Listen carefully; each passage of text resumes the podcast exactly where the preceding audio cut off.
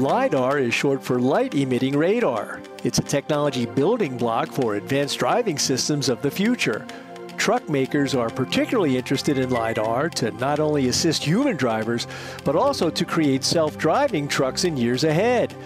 LiDARs can handle complex traffic scenarios and, when combined with radar and cameras, can see in adverse weather conditions.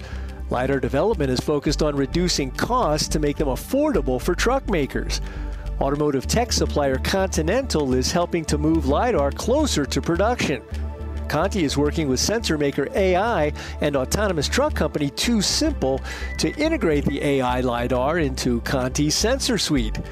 Conti is also developing its own long range LiDAR, which starts production in 2024. For Automotive Engineering Magazine, I'm Lindsay Brooke, and that's this week's SAE Eye on Engineering.